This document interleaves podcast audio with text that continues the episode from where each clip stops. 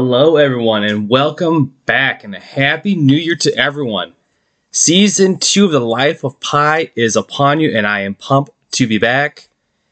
I got um, I got some guests lined up coming up this year, so it's not gonna be just me talking all the time. And as soon as Dexter, I wrap up Dexter here in the next couple weeks or so, we're gonna figure out, you know, maybe we're gonna dive into some movies, you know switched up a little bit since you know the last four or five episodes been all been a TV show. So we're well, what's some movies? We're gonna keep on keeping on on our journey of Dexter, New Blood, Showtime special and miniseries. So I know a few episodes behind, but I'm gonna go in order anyways and try and knock them all out before the season finale this week. Don't know if it's gonna happen, but hey, we're gonna try. So.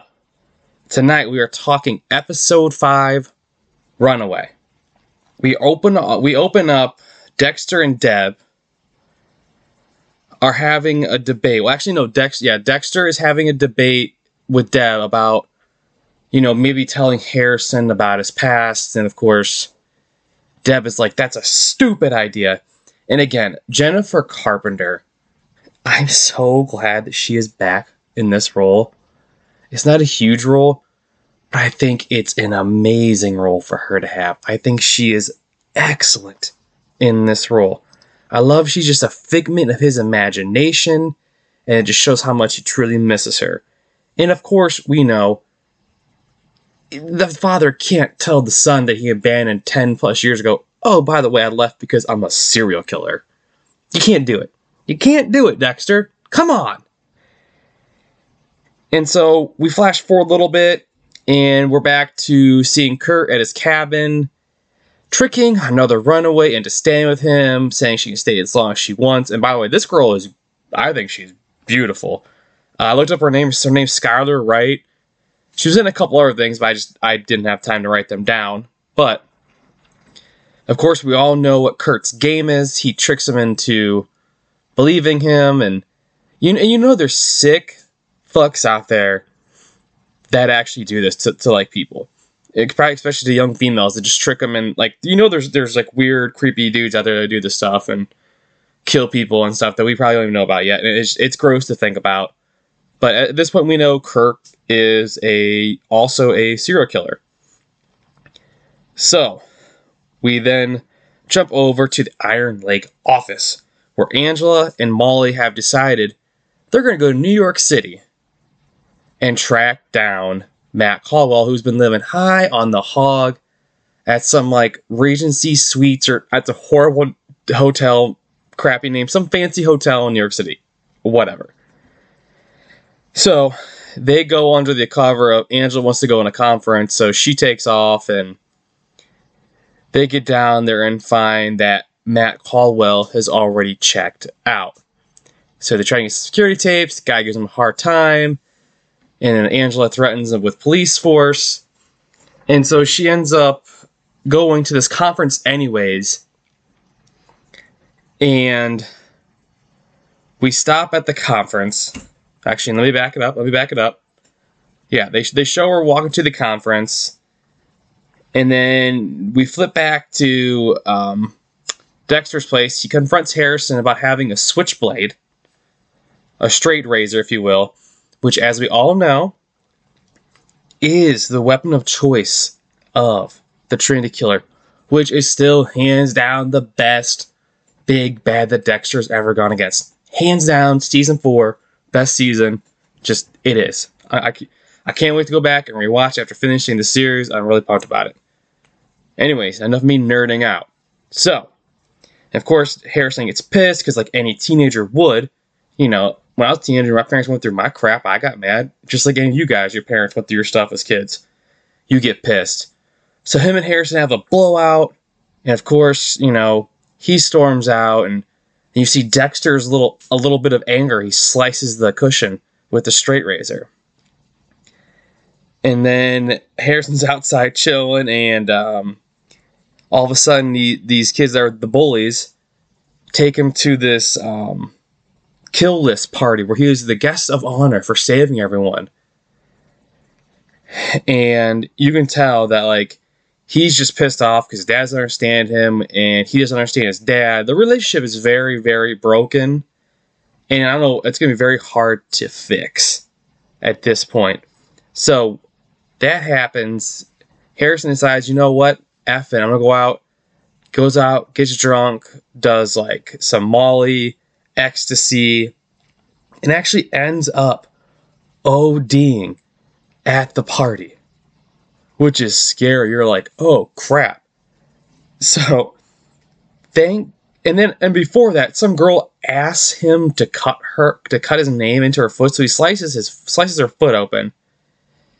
And this is the first time we see Harrison actually draw blood on screen, which I find is kind of cool. And I don't know if they were like doing some kind of like nod back to the original show they showed a paper towel and the blood soaking up the foot in the paper towel, which, as we know, is part of the opening, you know, scene from the original Dexter of him cutting his neck while shaving and the blood soaking up with the paper towel.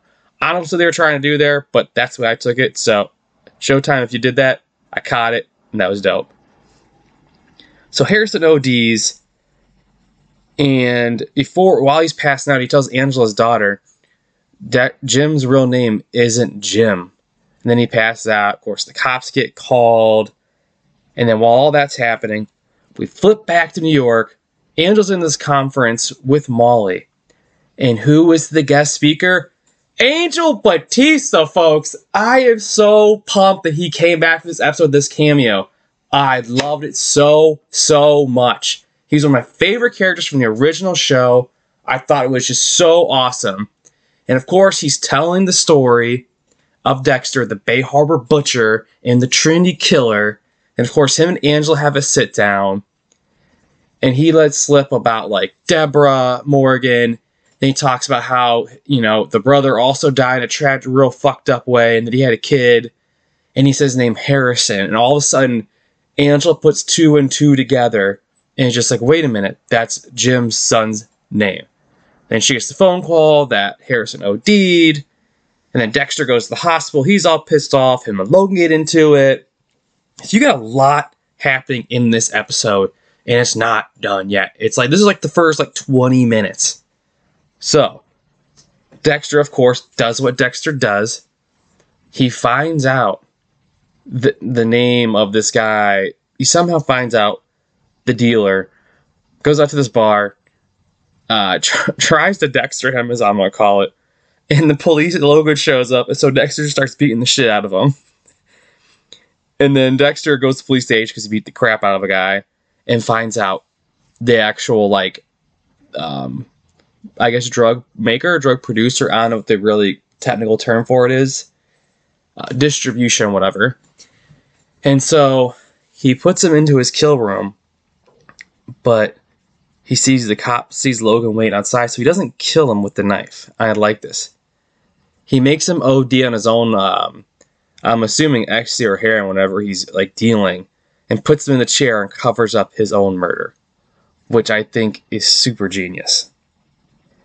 And then after that, we flip over back to the cabin. The girl figures out that she's being held against her will. So, Chloe is her name. Sorry. The character's name is Chloe. My bad. And of course, so she takes upon herself. She thinks Kurt's like some kind of like skeevy pervert that wants to watch her like undress and be naked and stuff. So she just like takes her top off. And then that doesn't work. He gets pissed off.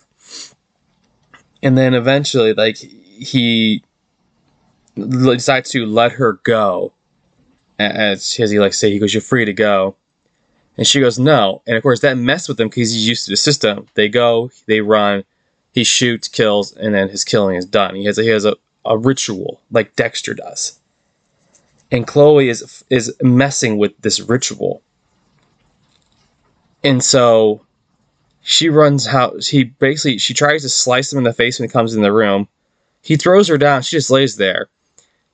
I know it's a show, but like, wouldn't your instincts tell you to get up and run or wait uh, around the other side of the house? He has a rifle up there.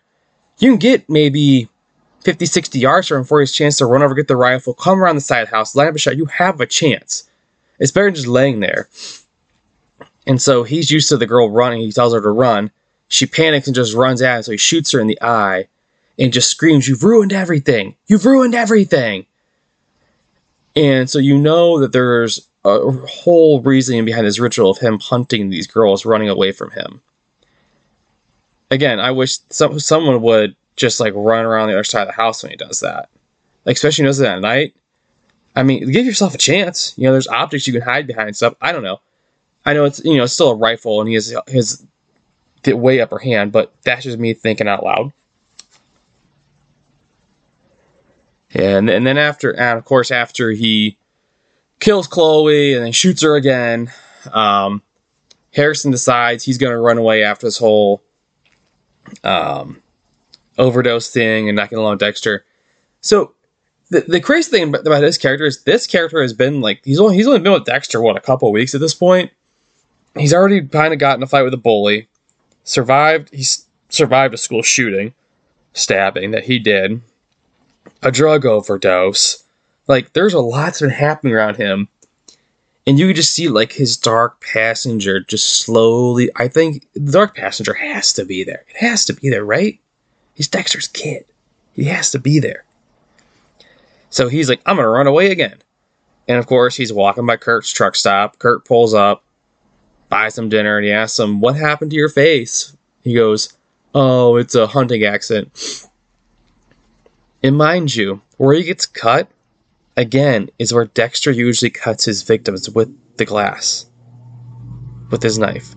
Again, I don't know if that's what they're hinting at or they were trying to t- tip of the cap to the old show, but well, I mean, we know he does that still, but I think that's what they're going for, so that's what I'm going with. So he convinced Harrison to stay and take a job, and um, and we go back over to the hotel in New York, and Angela and Molly finally get to see hotel the the the hotel video footage of Matt Caldwell. We all see it's not Matt, somebody else. So it's like, who is this mystery guy? Why is Kurt lying about this? So it's like it's like why is Kurt lying and who's this stranger in New York City pretending to be Matt? Then of course, one of the last scenes we got is Angela looks up all the information that Batista gives her about Dexter and finds Dexter's obituary and prints it off. So now she knows that Jim Lindsay is actually Dexter Morgan and that he's been lying about a lot of stuff in his past. So I can't wait to dive into episode six. I know I skipped around. I there's just again these episodes are like an hour. I'm just trying to hit the highlights because there's a lot of little walls here and there. Um, another cool thing they did with this episode was Michael C. Hall has a band, which I didn't know, but his band song is actually playing at the end of the episode, and it's so creepy. But it's like really, like, it's like a good creepy. Is it's a really weird way to describe it, I guess. But it's good. So we'll dive into episode six next. I believe there's ten episodes total. So episode six, folks, it's a big one. So I'm really pr- pumped to jump into it. And I will talk to y'all then. And until next time, I hope you've enjoyed your slice of pie. Thank you.